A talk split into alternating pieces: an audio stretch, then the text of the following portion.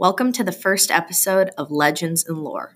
My name's Kennedy, and today I'm going to tell you all about one of my favorite mythological creatures, the Lernaean Hydra, or as, you know, normal people say, the Hydra.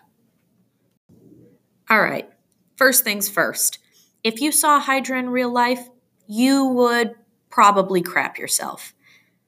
A giant serpentine water monster? Uh, no thanks. Thankfully, it's Greek and Roman mythology. That means it's not real. So we're all good here. In canonical Hydra myth, the monster is slain by the great hero Hercules. Okay, that was a little dramatic, especially considering Hercules only did it because it was the second of his famous 12 labors. But still, go Hercules, um, one less creepy monster in the world. Yay! So here's the rundown on the Hydra, you know, just in case some idiot decides to go all Jurassic Park on us in the future. Its lair, the Lake of Lernae in the Argolid. Its parents, okay, that's not the right word. It's the offspring of, no? I got it. The abomination was created thanks to Typhon, son of Gaia and Tartarus, and Echidna, mother of monsters. That would be her official title?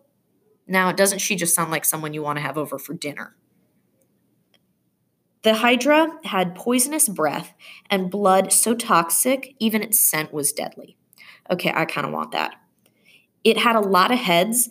The exact number varies because it's a little hard to keep track of how many heads a mythological creature has over 5,520 years, give or take. Later versions of the Hydra story add a regeneration feature to the monster, because who knows how many heads and toxic blood plus poisonous breath isn't scary enough as is. So, for every head chopped off, the Hydra would regrow two. Not at all terrifying. Hercules required the assistance of his cousin, or in some cases, nephew, you know, 5,520 years, Iolaus, to cut off all the monster's heads and burn the neck using a sword and fire. Very innovative, that Hercules. No wonder he survived the 12 labors. That's all I got for today. So thanks for listening, and I hope you don't run into any hydras.